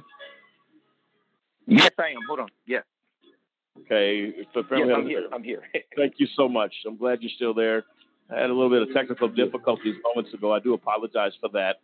Uh, oh, no worries. Go ahead and continue your thought, Mr. Bowser, in regards to we were talking about Senator Raskin, uh, who again myself and, and uh, other host Cliff Stewart had an opportunity to meet with this man. It seems to be a very Mm-hmm. decent man of high integrity. Uh, when you hear him, uh, his emotion, his words broken because of the pain of not only losing his son, but the words of Mhm. his daughter, scared. It could have been so much worse. Uh, give us your Right. thoughts on that. Well, man, it, it speaks to the trauma, right? That you know, and, and I like the way you said this is um, we're talking about humanity, talking about human issues, right? And and anyone that that has to experience something like that, most definitely is experiencing um, some trauma, right? And and one of the things that they've uh, have talked about when you talk about the toll that has been taken on uh, as far as what happened with this raid on on Capitol, there's a physical and psychological toll, and the trauma is extensive. We can hear it uh, in the senators uh, as he was speaking and talking about that. You can uh, hear the trauma and the pain that they're suffering and that they're going through, and uh, the, the, I believe he said it, he was talking about his daughter that didn't want to come back to um, uh, the the, uh, the the capital because she experienced that trauma, and it's going to take some time for her to heal and and go through that. You know, I my um my baby, my daughter, she's like 26 now, but when she was like about eight and nine years old, we was on our way to church and we pulled up and there was a shooting. There was two uh, gentlemen that was laid out in the street. They were bleeding and everything. It wasn't dead, but that really traumatized her, and she didn't even want to come back to church anymore. So I can uh, uh, truly relate uh, to what uh, what he's going through from the perspective of dealing with that trauma, and his daughter, and me experiencing what I was going through with my daughter, and so on. And and and that's the part that I think really needs to be talked about. And I, and I from what I'm hearing is that a lot of folks, just like him, are suffering from a lot of trauma and a lot of pain, and psychologically, uh, what they went through there, and and and let alone talking about all the physical harm that was done and the, the building structure. But the building structure could be repaired, but it's that physical and psychological uh, trauma that and pain that people are going through that is going to take some healing. It's going to take some time uh, for that to happen. And he really uh, draws a clear picture for us of what that terrorism was like. They terrorized him. And that's and, and that's why they should be labeling it um, terrorism, right? Because that's what they were doing. No, for sure, for sure, Mr. Bowser. How are you looking on time, Mr. Bowser, right now? Uh, are we holding you up from anything? No, I'm good. I'm good.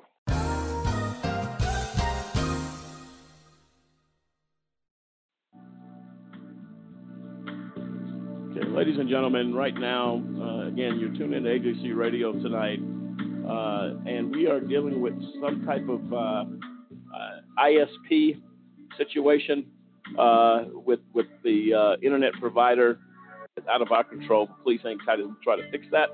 Uh, but thank you for spending time with us this evening. We'll see what we can do. Until then, we'll play some clips regarding the Capitol attack on January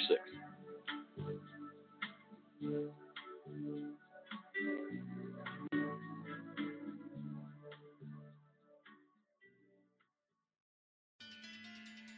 And now to an ABC News exclusive. Capitol Hill police officer Harry Dunn, the first to speak out publicly, gives his chilling account of what happened on January 6th as he fought off that violent mob, some yelling racial slurs. And just a reminder that he speaks only for himself and not for his department.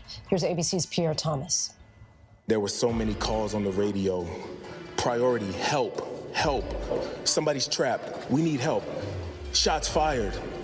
When Capitol Police Officer Harry Dunn went to work on the morning of January 6th, it felt like a normal day. What's the first moment did you begin to get a sense that something is off kilter here? We were told to uh, get helmets, riot helmets. Uh, that was new. But no sense that all hell could break loose. Correct. Correct. Then the 13 year veteran seen here watched as the crowd of thousands closed in on the east side of the Capitol. You just see a sea of people, Trump flags, Confederate flags, thin blue line flags, don't tread on me flags. And then you look down and you see officers fighting with these people, pepper spray, smoke grenades, gas grenades, pepper balls being thrown by everybody, flashbangs. We fought with these people who were prepared for a fight. They had on gas masks, they had on body armor, they had on two-way radios, they had on tactical gear, bulletproof vests. They were ready to go. When you see that level of preparedness, did that surprise you? Did it scare you? I was scared. I was absolutely scared. I'm on this platform. I'm a big guy. I'm six foot seven. I'm this giant person. And we had our guns out, and I'm thinking, all these people out there, they're armed too. And I'm like, I'm gonna get shot. They're gonna take me out. I remember at one point I said, How is this gonna end? Did you think about your daughter at, at some point during the fight? Did that give you some inspiration to keep doing what you were doing?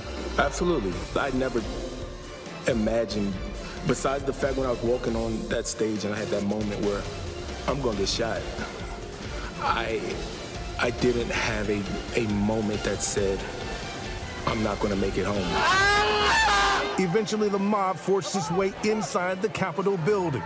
Officer Dunn confronting a group carrying a Blue Lives Matter flag. I said, we got dozens of officers down. We got dozens of officers down. And you got the nerve to be holding a Blue Lives Matter flag. I thought they were gonna have a moment where they they came to and they realized like, yo, what are we doing? But like they instantly snapped out of it and they said, nah, we're doing this for you. We're doing this for you. And as one of the guys kept walking by, the other one pulled out his badge and said, trust me, I understand. We're doing this for you, buddy. And he's got a badge. He shows me his badge. What did you think? Uh, fellow officers in the You building? gotta be kidding me. You gotta be kidding me. They believed in their mind that they were right. So I believe that makes them even more dangerous because we were telling them and we were making them and we were fighting them, telling them to get out. They called us traitors. Your job is to survive, protect people, and protect yourself. Right. I remember I said to uh, MPD a couple of times, a couple officers, as we're flushing each other's eyes out because they're soaked with pepper spray. Protect yourself. Protect yourself, guys. There are way too many people. We are outnumbered. You're fighting. You got white officers helping. You got black officers helping. And at that point, it don't matter. Didn't You're matter. just in it together. Mm-hmm. Exhausted, Officer Dunn tried reasoning with a large group of protesters approaching a hallway he was guarding. I literally told them if they want to get through here, you got to go through me. And they didn't. They just started talking to me. They were saying how Joe Biden did not win the election and nobody voted for him. So I took the bait and I, okay, what about me? I voted for Joe Biden. Does my vote not count? This is when Officer Dunn encountered a couple in the crowd who began hurling the most vile of racial slurs at him, a black officer. And his girlfriend, she had on a pink MAGA shirt. Say, hey, this voted for Joe Biden, guys. Hey, everybody, this voted for Joe Biden. They said, you. So the crowd joined. in Everybody, everybody joined in with him. Real talk. When it registered to you what had been said to you, you're a law enforcement officer. You're in the Capitol defending the Capitol. And somehow race seeped into that too. Everybody wants to say that it was about politics and everything, but it was a large number of people in that crowd that were racist. There are two images that I've been thinking about. One is we mentioned John Lewis, who was a man of great integrity. We all revere him. And you had an experience regarding that iconic figure. What happened with that? Outside of Steny Hoyer's office in the Capitol, it's a tribute to John Lewis. to stand with a poster. That mural was destroyed. They've ripped it in half once. They picked it up and they ripped it again and again, and it was in pieces. It was deliberate. The American flag stayed up, but that mural to John Lewis was destroyed. And you can't tell me that that isn't racism.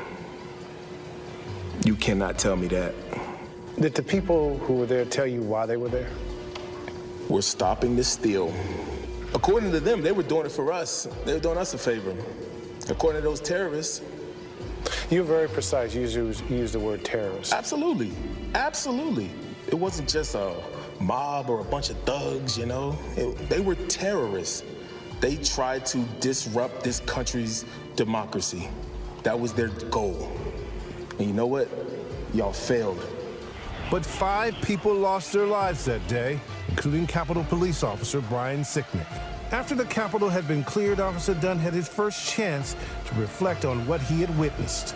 Fire extinguishers have been going off. The floors are covered in white dust. It's just a cloud of smoke, water bottles, broken flag poles, everything in the rotunda just laying there on the floor. The It's rotunda. The rotunda. The pinnacle of the, the American democracy. And all this stuff is there. And I sat down with a good friend of mine and uh, I looked at him. I said, What the hell happened? I just started to cry. Just all these, everything that happened just hit me at once. And I told him, I got called a couple dozen times today protecting this building. Is this America? They beat police officers with Blue Lives Matter flags. They fought us. They had Confederate flags in the U.S. Capitol. They stormed the Speaker's office. They went through their sensitive documents. They were trying to assassinate the Vice President in the Capitol. What's the gamut of emotions? I've got angry. I got sad. I got hurt. Even just during this interview, I'm getting angry now, but I don't mind talking about it, and that's how I get through it. In the days following the insurrection, we all felt like we had each other's back even more. When you go through something that traumatic, nobody knows what you've been through except the people that went through it with you. And even then, they don't fully know because a lot of my white officer coworkers, they didn't call, get called a so we all fought the same battles, but they were different. Dunn has nothing but praise for his fellow officers, including Eugene Goodman, who was seen on camera shielding the unguarded Senate floor and directing Senator Mitt Romney away from that mob of protesters. Eugene Goodman. Eugene. Tell us about Eugene Goodman. Good dude. Good dude. Um, humble guy, funny guy, great person to work with, great person to be around. You weren't surprised that he acted the way he acted? Not at all. There were dozens of Eugene Goodmans that day. Dozens. Eugene got caught on camera And I'm not surprised that he did the right thing, the brave thing, the heroic thing. He deserves everything that he's getting. But there were so many Eugene Goodmans that weren't caught on camera that day. And I'm proud to work with them.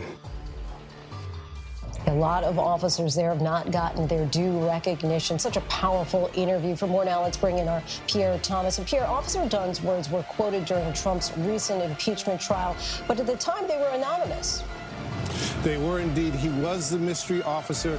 After thinking about this quite some time, Lindsay, he finally decided that he wanted to go forward. He got approval from his department, and he told a story that still breaks his heart. He's still angered by it, but he believes that the world needs to know what truly went on inside that building. Yeah, heartbreaking indeed. And Pierre Officer Dunn is the first Capitol Hill police officer to speak publicly using his name. This has got to be tough for all the officers on the front lines. They're still healing, Lindsay, and he made it clear that every day he thinks about this in some fashion. Uh, this is something that he has to live with, and also something that he believes that the country eventually is going to have to come to grips with, Lindsay. Pierre Thomas, our thanks to you. Thank you. And you can catch more of this interview on ABC's primetime series Soul of a Nation, airing on ABC Tuesdays at 10 p.m. Eastern, starting in March.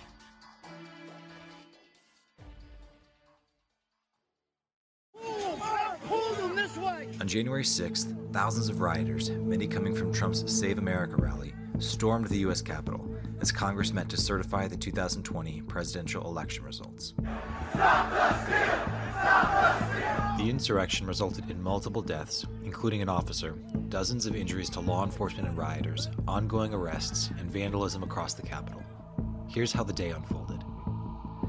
That morning, thousands gathered at the Ellipse near the White House to hear the president and his allies speak. Shortly before noon, President Trump addressed the crowd. We will never give up. We will never concede. We're going to walk down to the Capitol because you'll never take back our country with weakness. You have to show strength and you have to be strong. Following his speech, the crowd then marched to the U.S. Capitol building, where initially only Capitol Police were stationed. Additional MPD officers would be called to assist by 1 p.m. At 12:53, a large crowd approached approximately 5 Capitol Police officers standing at a fenced-off entrance near the Peace Monument. According to ABC News sources that day, many Capitol Police were armed only with mace and their sidearms. As the crowd pushed the barricades over, the police were quickly overwhelmed.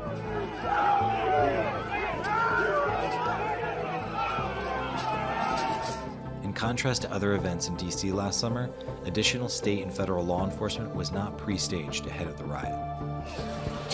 Within minutes, protesters began storming other entrances of the Capitol, breaking through barricades and continuing to push further toward the building.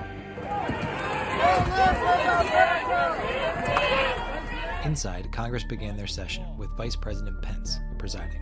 Are there any objections to counting the certificate of vote of the state of Arizona? I will vote to respect the people's decision and defend our system of government as we know it. During this time, explosive devices were reported outside the DNC and RNC headquarters. Meanwhile, rioters continued to surround the Capitol, taking photos and waving flags. One video shows rioters streaming past barricades with officers standing by.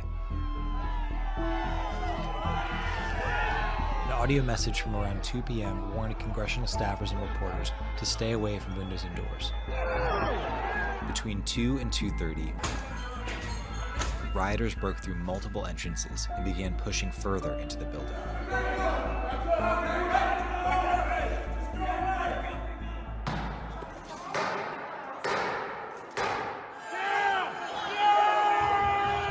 By 2:30, rioters breached security and made their way into the Capitol through windows and doors.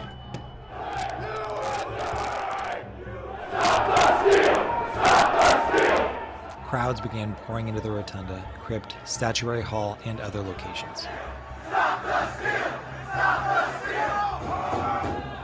On the chamber floor, the House recessed and told members to lock down and shelter in place. They broke the glass? Everybody stay down! Get down! Around 2:45, members of the Capitol security team barricaded the entry doors to the chamber. Congress members retrieved gas masks from underneath their seats, and tear gas has been released into the rotunda. Outside the House chamber in a stairwell, protesters attempted to get into a secured hallway. One woman, Ashli Babbitt, was shot by a Capitol policeman and later died. Around 3 p.m., one video shows an officer stuck in a doorway as rioters try to push through. By now, hundreds of rioters occupied the Capitol, roamed the halls, sat at Speaker Pelosi's desk, and vandalized the building. As the insurrection continued, support from more than 18 local, state, and federal law enforcement agencies began to arrive. They tried to dispel the violence using tear gas and flashbangs to move the protesters out of the building.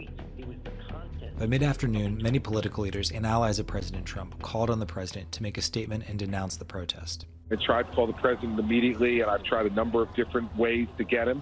I call on President Trump to go on national television now to fulfill his oath and defend the Constitution and demand an end to this siege. At 4:17, more than 2 hours after the violence began, President Trump tweeted a minute-long pre-recorded video speaking directly to the protesters. You have to go home now. We have to have peace. So go home. We love you. Earlier in the day, Mayor Bowser implemented a 6 p.m. curfew, and rioters now dispersed. By 8 p.m., senators resumed session in the Senate chamber to confirm the electoral results. Today was a dark day in the history of the United States Capitol. The violence was quelled. The Capitol is secured, and the people's work continues. Congress worked through the night and at 3:39 a.m. certified Joe Biden as the 46th president of the United States.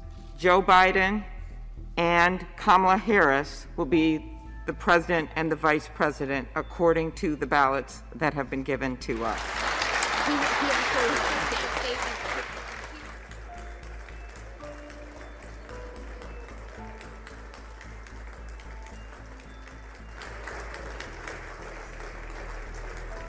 Purpose of the joint session having concluded pursuant to Senate Concurrent Resolution 1, 117th Congress, the chair declares the joint session dissolved.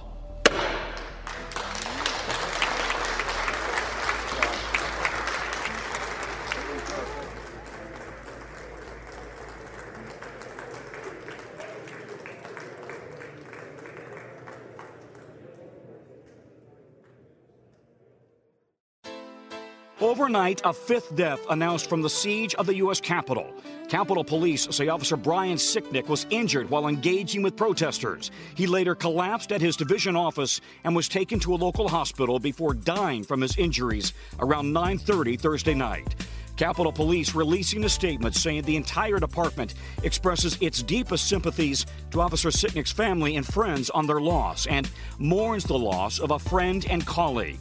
Sicknick's death is being investigated by the D.C. Metropolitan Police Department's Homicide Branch, along with U.S. Capitol Police and their federal partners. It comes as hundreds of D.C. police and FBI personnel are poring over hours of video and hundreds of photos of the mob using facial recognition software to identify suspects and make arrests. And working more than 4,000 tips from the public.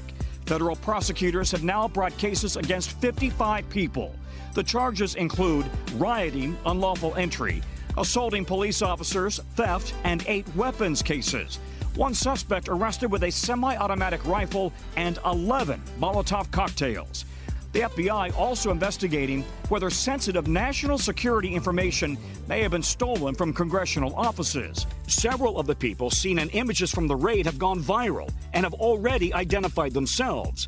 60 year old Richard Barnett of Arkansas, pictured with his feet on a desk in Speaker Pelosi's office and holding one of her letters. And the man seen in face paint and a horned hat, confronting law enforcement holding a spear. Jake Angeli, who has been pictured at previous Trump rallies. Meantime, both the House and Senate Sergeant at Arms have resigned under pressure. And Capitol Police Chief Steven Sund says he'll resign effective Sunday, January 16th, making no mention of Wednesday's riots in his resignation letter. Sund had faced growing pressure to step down, including from House Speaker Nancy Pelosi. I am calling for the resignation of the the Chief of the Capitol Police, Mr. Sund, The Capitol Police Union also called for the chief to resign, writing in a statement Once the breach of the Capitol building was inevitable, we prioritized lives over property, leading people to safety. Not one member of Congress or their staff was injured. Our officers did their jobs, our leadership did not.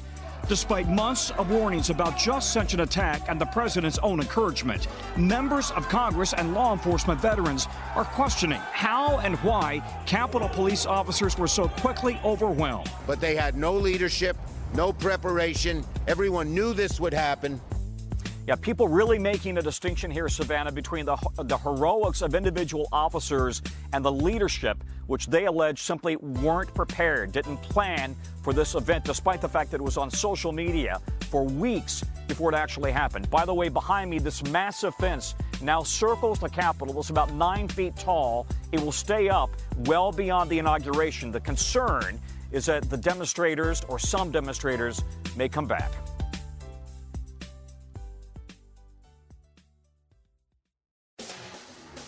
There were 68 individuals arrested yesterday evening and into, in, into the early morning hours of January 7th. Of the 68 arrests, 60 were adult males and 8 were adult females. 41 of those arrests occurred on U.S. Capitol grounds, and to my knowledge, only one of the arrestees is from the District of Columbia. I just want to underscore that only one of the arrestees was from the District of Columbia. However, we still have a significant amount of work ahead of us to identify and hold each and every one of the violent mob accountable for their actions. We have collected numerous images of persons of interest that we are asking the community to help us identify. These images depict individuals engaged in various acts of violence or property destruction, and we have made these images available on our website and social media platforms. We shared these, these images last night uh, with the DC bids, the hotel associations, and other community partners, along with the FBI. We also have shared these images with the, with the regional airport authorities. Uh, as we speak, we have members of the Metropolitan Police Department that are scouring the area hotels, businesses, etc., uh, trying to identify some of these individuals that still may be uh, taking up residence in our, within our city. The FBI, we're working closely with them to aggressively pursue those responsible for these shameful and violent acts. You can help by taking a moment to view them and provide us with assistance. Again, they have been publicly released on our website. Anyone with information on their identities or whereabouts is encouraged to reach out to MPD at 202 727 9099 or text us at 50411. Information can be provided anonymously.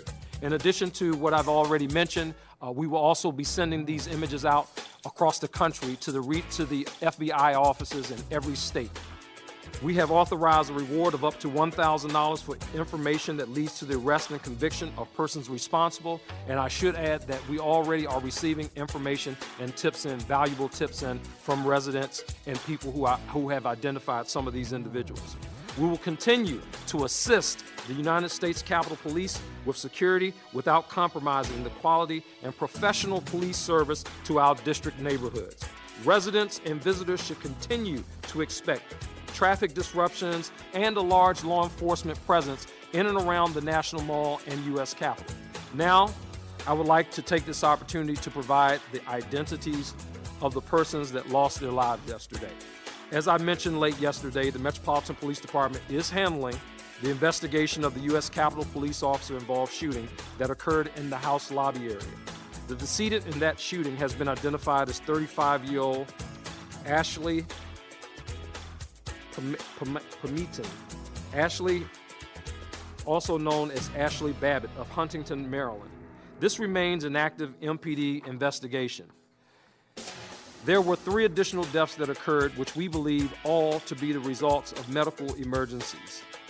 The decedents have been identified as 50 year old Benjamin Phillips of Ringtown, Pennsylvania, 55 year old Kevin Greeson of Athens, Alabama, and 34 year old Rosanne Boyland of Kennesaw, Georgia. Lastly, I would like to thank all of DC and our neighboring jurisdictions in Virginia, for uh, in Maryland for adhering to the mayor's and the governor's curfew orders and now I can turn it over to uh, Secretary McCarthy. Thank you, Chief Contee, Mayor Bowser. Um, yesterday was a horrible and shameful day in our history. The one thing we did see was incredible leadership by Mayor Bowser and Chief Contee and saw the best of this city. Uh, when they called us over at the Pentagon, uh, we started getting awareness uh, yesterday afternoon about the breach within the Capitol and quickly worked uh, to support, move the, our, our resources forward in, uh, in support of Metro PD and the Capitol Police and responded and truly saw some incredibly heroic things from Metro PD and, and our DC Guardsmen. Very proud of those men and women. Um, at present, there are the entire DC National Guard has been mobilized. We have also received the support from the state of Virginia, Maryland, Pennsylvania, New Jersey, Delaware, and New York. There will be 6,200 guardsmen in total by the weekend here at the U.S. Uh, and, the, and the U.S. Uh, National Capital Region in support of the D.C. Uh, D.C. Metropolitan Police Department as well as the Capitol uh, Hill Police. At present, we have uh, over 150 personnel uh, up on the um, the Capitol grounds, and we will have 850 on the Capitol grounds by noon today. At 9 a.m. this morning, we began erecting a seven foot non scalable fence, which will be from Constitution Independence and First Avenue uh, to the uh, in front of the pond right there in front of the Capitol, that, that road right there. So um, these personnel and this security measures will be in place for no less than the next 30 days. And uh, we'll be keeping all of these um, support mechanisms in place in, in constant coordination with the Capitol Police and the Mayor's office. Thank you. Thank you.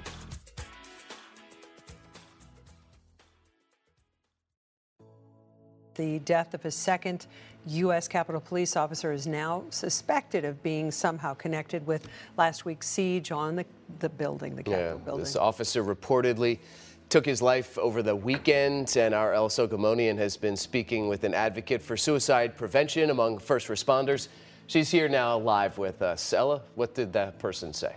He said that this is an epidemic, but now it's probably exacerbated by what we saw earlier last week, and that violence has transcended well past that day, January the 6th, that we will all remember for a long time to come. Flags are flying at half staff for an officer killed while protecting lawmakers, and now for another who's believed to have died at his own hands while off duty. Police escorted a funeral procession in Washington, D.C. on Sunday afternoon to honor slain Capitol Police Officer Brian Sicknick. Officer Sicknick died on Thursday from his injuries after he was struck in the head with a fire extinguisher while trying to fight off a violent mob that descended at the U.S. Capitol. He, along with four other people, died. Now we are learning that friends and family are mourning the loss of another who served on the front line that day. Except 51 year old Capitol Police officer Howard Liebengood reportedly took his own life.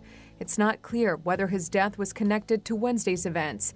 Retired Walnut Creek Police Sergeant Michael Sugrue is an advocate for first responders and suicide prevention. As a law enforcement officer, you are much more likely to die at your own hands than at the hands of another. And most people aren't aware of the actual numbers. Um, this year so far, we've had two reported law enforcement suicides. And last year, we actually had 173. The police union shared condolences for Officer Liebengood, saying he was a 15 year veteran of the USCP force who worked to protect the lives of the members of Congress, their staff, and all who serve at the U.S. Capitol.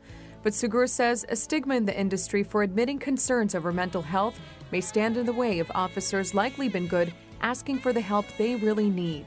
We are simply people, we're human beings.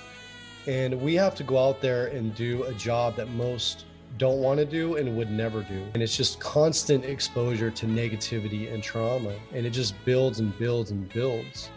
And the issue is that the culture and the stigma of asking for help is what is the real issue.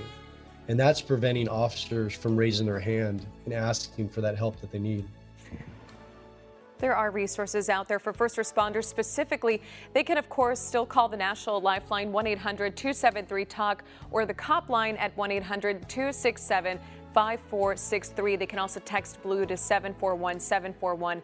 We will have that information up on our website, KRON4.com. Live in the studio, Ella Sogomonian, KRON 4 News.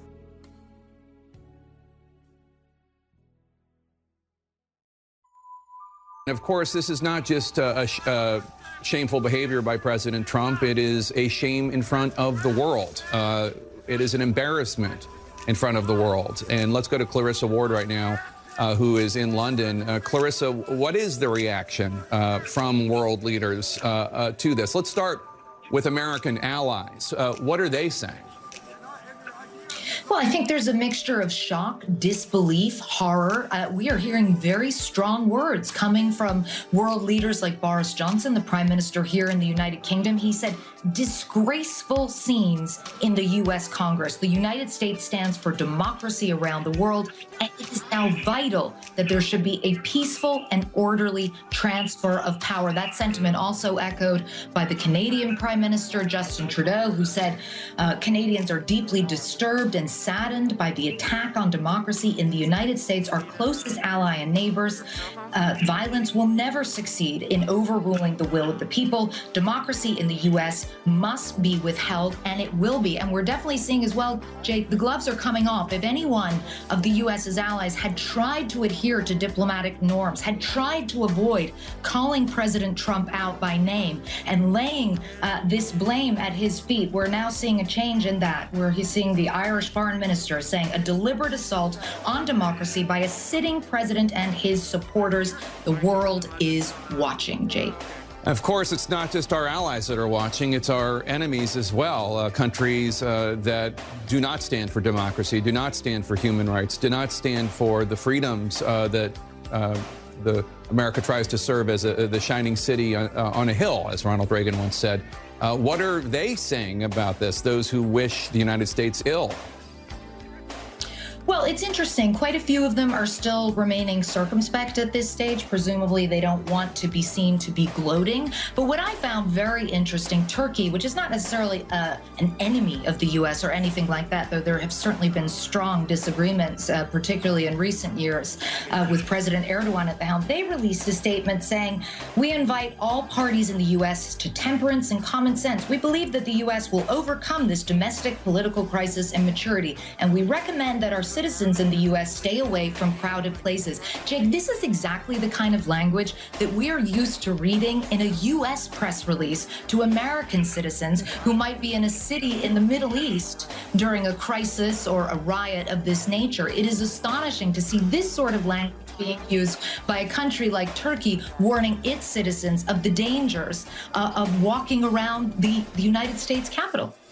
All right, Clarissa Ward in London, thank you so much. That is so discouraging to, to hear, but it's, it is not it is not unexpected. We've been talking about this now uh, for weeks. How can the United States uh, and look, the United States does not always live up to the standards that that we hold for ourselves or that we impose uh, upon the world. Um, but how can the United States issue a statement about a, an election in Belarus or an election in, in Venezuela?